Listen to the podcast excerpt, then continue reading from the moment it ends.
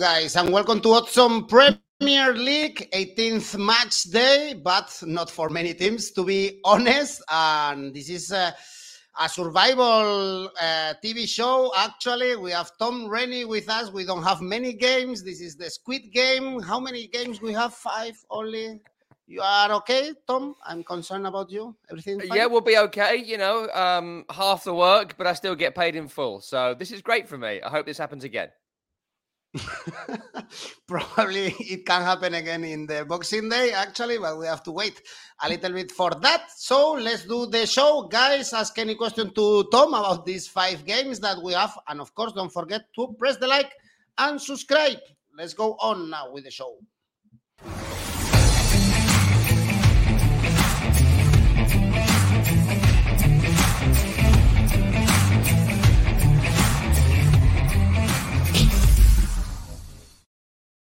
Well, we had 5 games on Saturday. Not anymore. Only 2. So let's start with Aston Villa Burnley. And I followed actually your advice. Always I follow your advice, Tom. And I bet on Aston Villa, of course, visiting Norwich in Carrow Road. And I got some money because the odds were quite good. And the odds are 1.8 to support Gerrard's team that I guess they should beat Burnley. Usually, Burnley, they give us very low scoring games, as we saw against West Ham. Can I back Aston Villa here?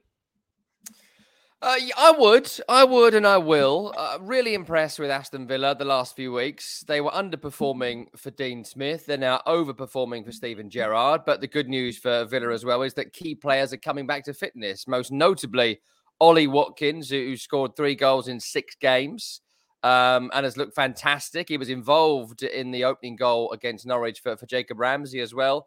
Fantastic solo effort from him, a player who, whenever I see him, he really impresses me, Jacob Ramsey, and I think he's in line for a start in this game against Burnley. So they're a good team at the moment, Aston Villa. Defensively sound. Tyrone Mings looks sharp again. Cash and Target are 2 of the best fullbacks in the division. And in the goalkeeper, Emi Martinez, I think they've got the best goalkeeper in the division. He makes so many saves every game. He's so sharp. He's so alert. He loves goalkeeping. And so there's a lot to like about Aston Villa right now. Plus, Danny Ings off the bench is an incredible option to have. Now he's fit all of a sudden, having missed long spells of the start of this season. For Burnley, I watched their game in full against West Ham. When was that? A couple of weeks ago. A little bit less. And without Maxwell Cornet, who's likely to be missing for this game, he missed the game against the Hammers, and I expect him to be missing this one as well. He's struggling with a thigh problem.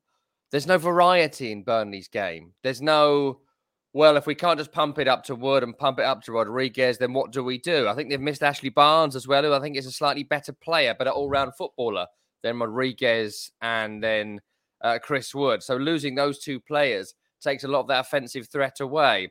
I think Burnley will go into this game to try and keep it 0-0 for as long as possible until going on to win. I think it's going to be a struggle for Villa in terms of trying to score in this game. So that'll be Burnley's plan, to frustrate Aston Villa. I think they will frustrate Aston Villa for a while, but I think Aston Villa will go on to win. So I'll be looking here at goalless at the break, level for as long as you could hold out.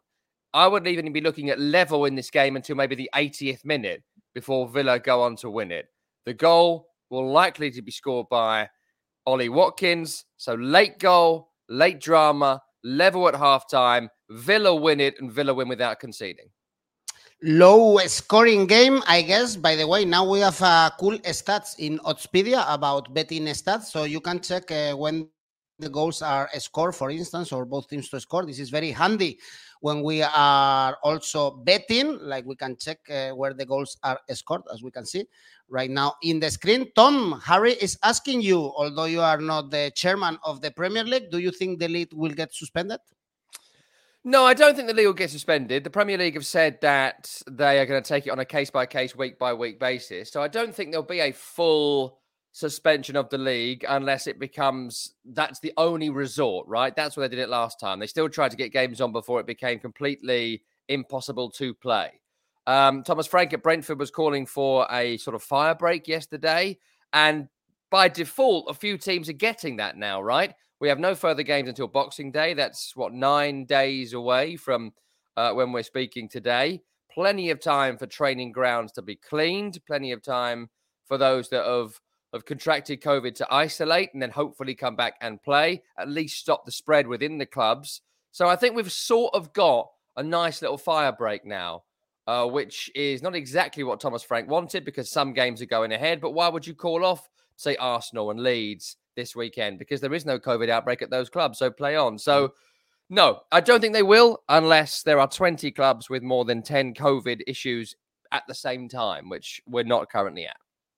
Okay, so let's talk about Leeds Arsenal. Actually, the other game we have on Saturday, and Arsenal, they are in Champions League spots after that victory against West Ham. It's true that Man United still have one game in hand, and what to say about Tottenham? They have 3 games in hand, so the situation can change, but hats off, I think, about Arteta and about Arsenal. I didn't expect that at the end of 2021, and Leeds, as you predicted, they got smashed by Man City. They didn't score, but when they are playing at home, they are not bad. No defeats in the last 5 games, so perhaps these odds for Arsenal, be careful if we take them.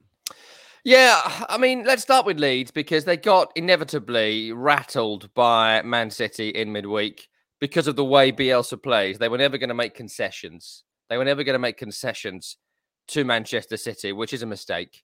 It was a massive mistake. It's another one of those examples of Bielsa is a genius coach, an inspiring coach, but also comes across like a 35-year-old amateur coach at times. That's what an amateur would do at Man City. That's what he did. But then, of course, the response to that is, well, they won there last year. So, you know, that's the roller coaster with Bielsa that Leeds continue to be on. And I'm sure everyone's having a great time. The issue is still injuries. Liam Cooper missing, Calvin Phillips missing, Patrick Bamford missing, Rodrigo missing, Struijk missing, Shackleton missing, and now Dan James picked up a adductor strain against Man City. So that's half the team, still half the team for Leeds. That's why they've struggled so much this year, because they can't get the first team out. It's not going to change anytime soon. Though do look out for the likes of Joe Gelhardt in this game, who has been very impressive every time I've seen him score his first goal for Leeds at Stamford Bridge in that loss last weekend.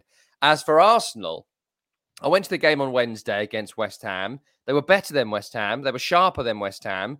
And Mikel Arteta has certainly found his strongest 11 right now. Maybe the only change from the start of the game they played in midweek, same team played the game before against Southampton as well, is that Emile Smith-Rowe, I think, will come in for Martin Ødegaard. Ødegaard's done okay, but Smith-Rowe is better. Apart from that, they look better with Lacazette up front. The back four is their strongest back four. So it's all come together at this moment for Arsenal. I don't think it will last, but right now they're probably the team you want to avoid in the Premier League, maybe more than anyone bar Man City and Liverpool. That's how good their run has been.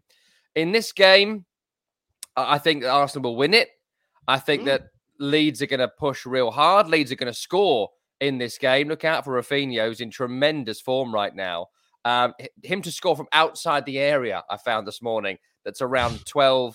Now, that's pretty decent if you double that up with a scoreline, especially if you double that up with an Arsenal victory. But I think Arsenal will win. I think both teams will score.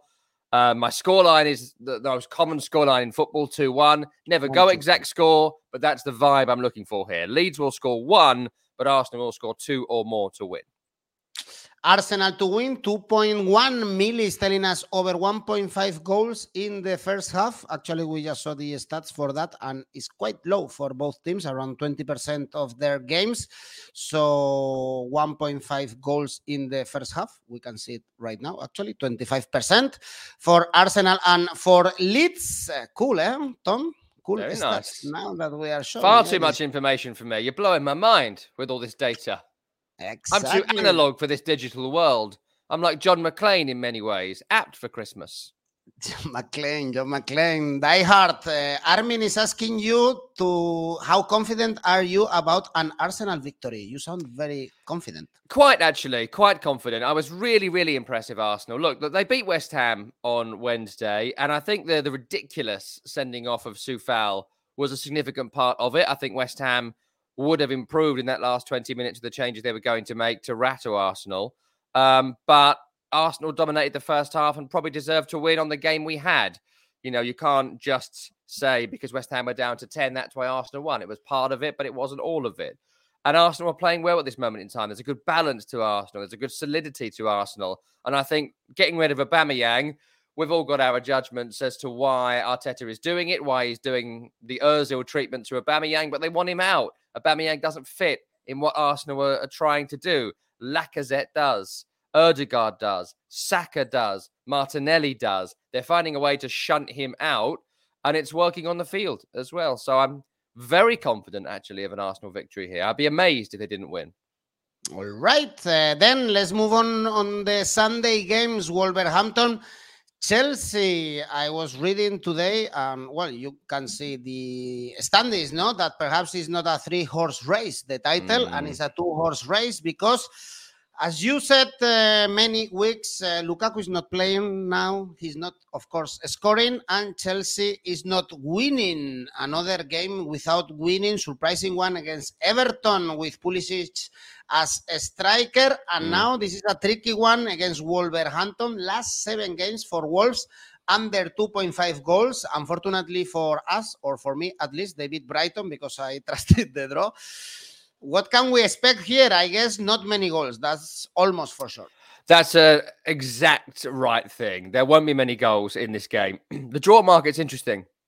Get it around 4.3 now. I think that'll go up as the week gets towards the weekend, as we get towards this game. I think that'll end up being around 5, 5.2, 5.4. So it might be worth holding out and betting on a draw on the day for this game. Look, Wolves are very good defensively. You have to give them a lot of credit. They are so boring. They are so mind-numbingly boring, this team, to watch like that. They are, we have a phrase in England, last on match of the day material. And that's what they are. They are last on match of the day every week. Defensively, though, it's so impressed with Kilman, Saiz, Cody, Ruben Neves in midfield, what Matinho offers defensively, Eight Nori, the goalkeeper, Sarr, I think is brilliant. And an improvement on Patricio. So a lot of good stuff about Wolverhampton Wanderers. But how do they score a goal?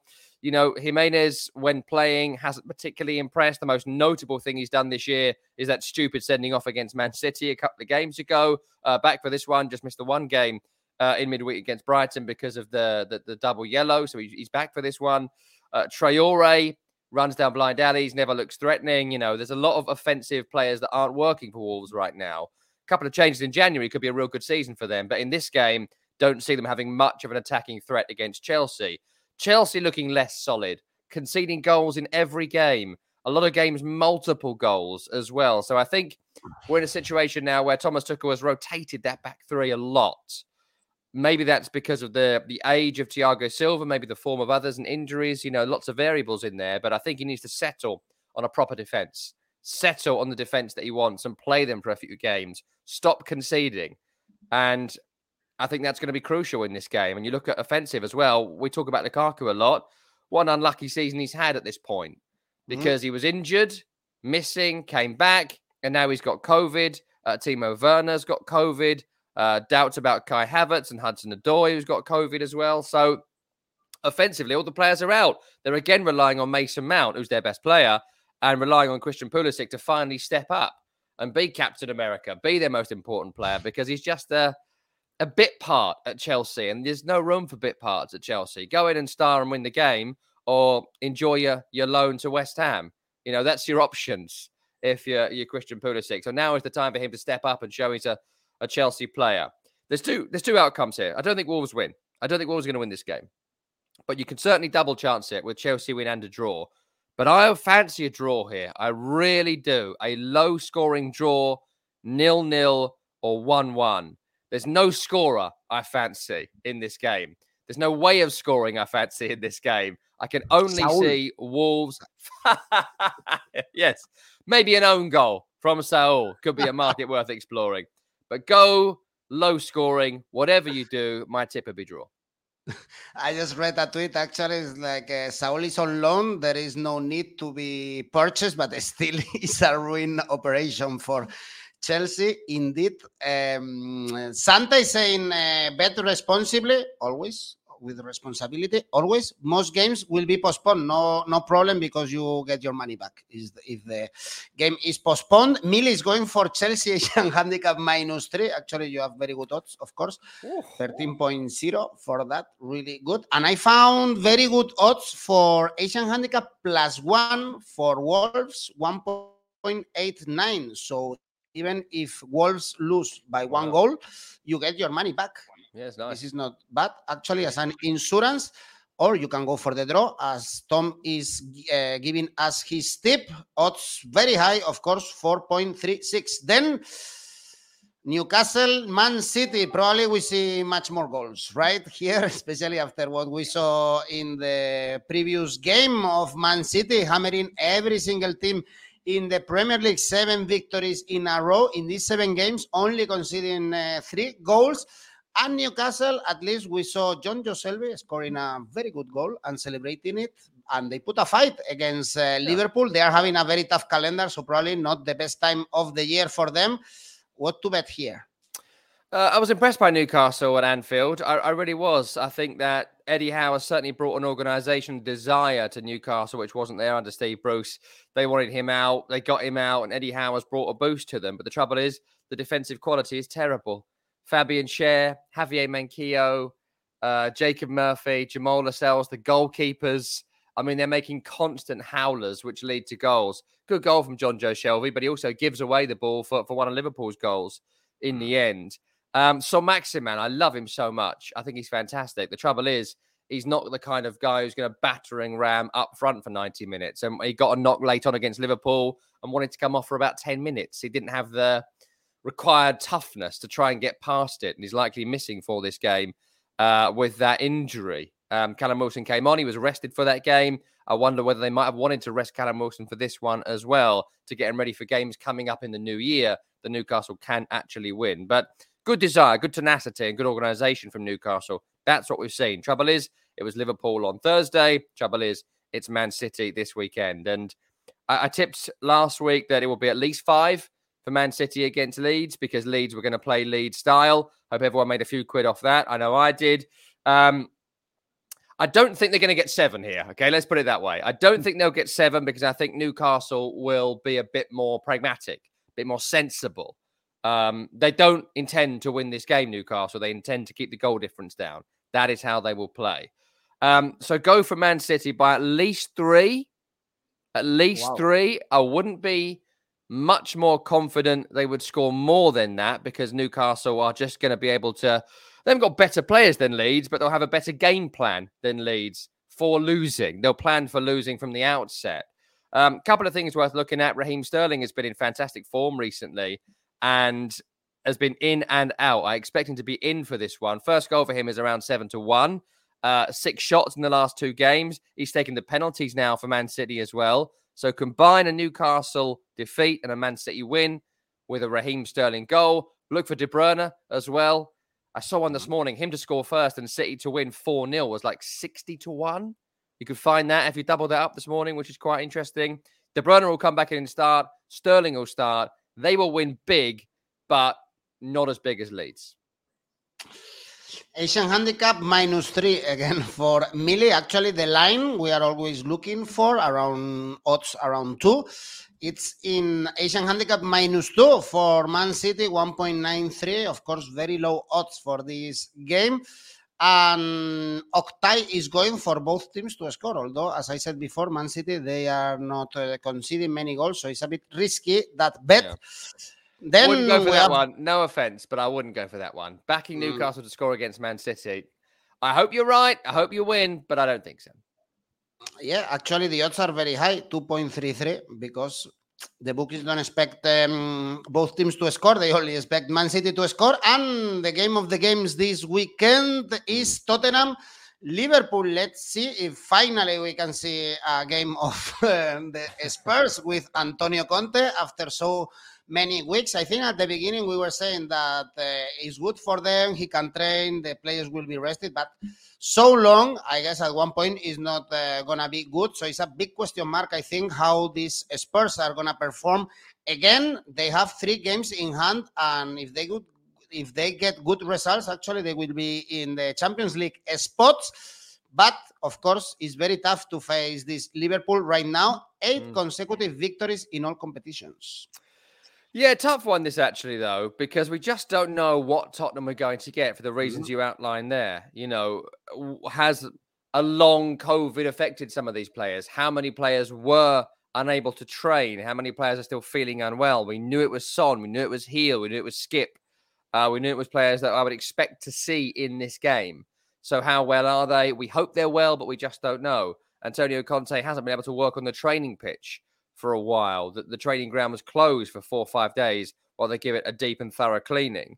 So the sharpness of the players isn't going to be there in the first 10, 15 minutes. We know that. And for Liverpool, that is when they're at their absolute sharpest in that first 10, 15 minutes. So this game is all about that first 10, 15. I would be looking here. I mean, Liverpool were fantastic on Thursday. They really, really were. I think that even when they conceded that early goal, Jonjo Shelvey on the break, they were still blitzing Newcastle. Could have scored 2 or 3 before the Shelvey opener. Did go on to score 3 in the end against Newcastle. Even had the chance to rest Salah for the last 15 minutes as well, which was quite interesting. Roberto Firmino made a comeback, and he may well make a comeback in the starting lineup for this game as well. But they've got some COVID issues. Virgil van Dijk was out with COVID. Fabinho was out with COVID. They're probably the most key players that are going to be missing again for this one. Saw some rave reviews of Konate at centre-half. I'm not sure about that. He looked a little bit shaky to me, a little bit Premier League shaky. And if it were me, I'd be getting Heung-Min Son right up on Konate and knock one down the channel, because Konate ain't catching him, to be fair. No one's catching him. To the game itself, I would be looking here for early goals. I'd be looking here for Liverpool to score 1 or 2 goals in the opening 20 to 30 minutes because they just blitz teams. And I don't think Tottenham are going to be sharp, and I think Liverpool are. Go Liverpool win. Go Liverpool to be winning at half-time and winning at full-time. Potentially, if you can really splice this up, 2 or 3 goals for Liverpool in the opening 20, 25 minutes. You can do it in 10-minute increments with some websites. I'd be looking for 1 goal in the opening 10, a 2nd goal by 20, and maybe a 3rd by half-time. Spurs get back in its second half. Interesting bet might well be Liverpool win the first half, Tottenham win the second, and Liverpool win overall. But go for Liverpool, and as ever, double this up with a Mo Salah goal as well. Actually, Liverpool to win at halftime and full-time. We have good odds of 2.5 is the best we can find, because as we are seeing here, Liverpool's victory pays really bad. Liverpool win over 2.5 goals for Millie. Ugly draw for Santa. Actually, you get good odds if you don't see many goals.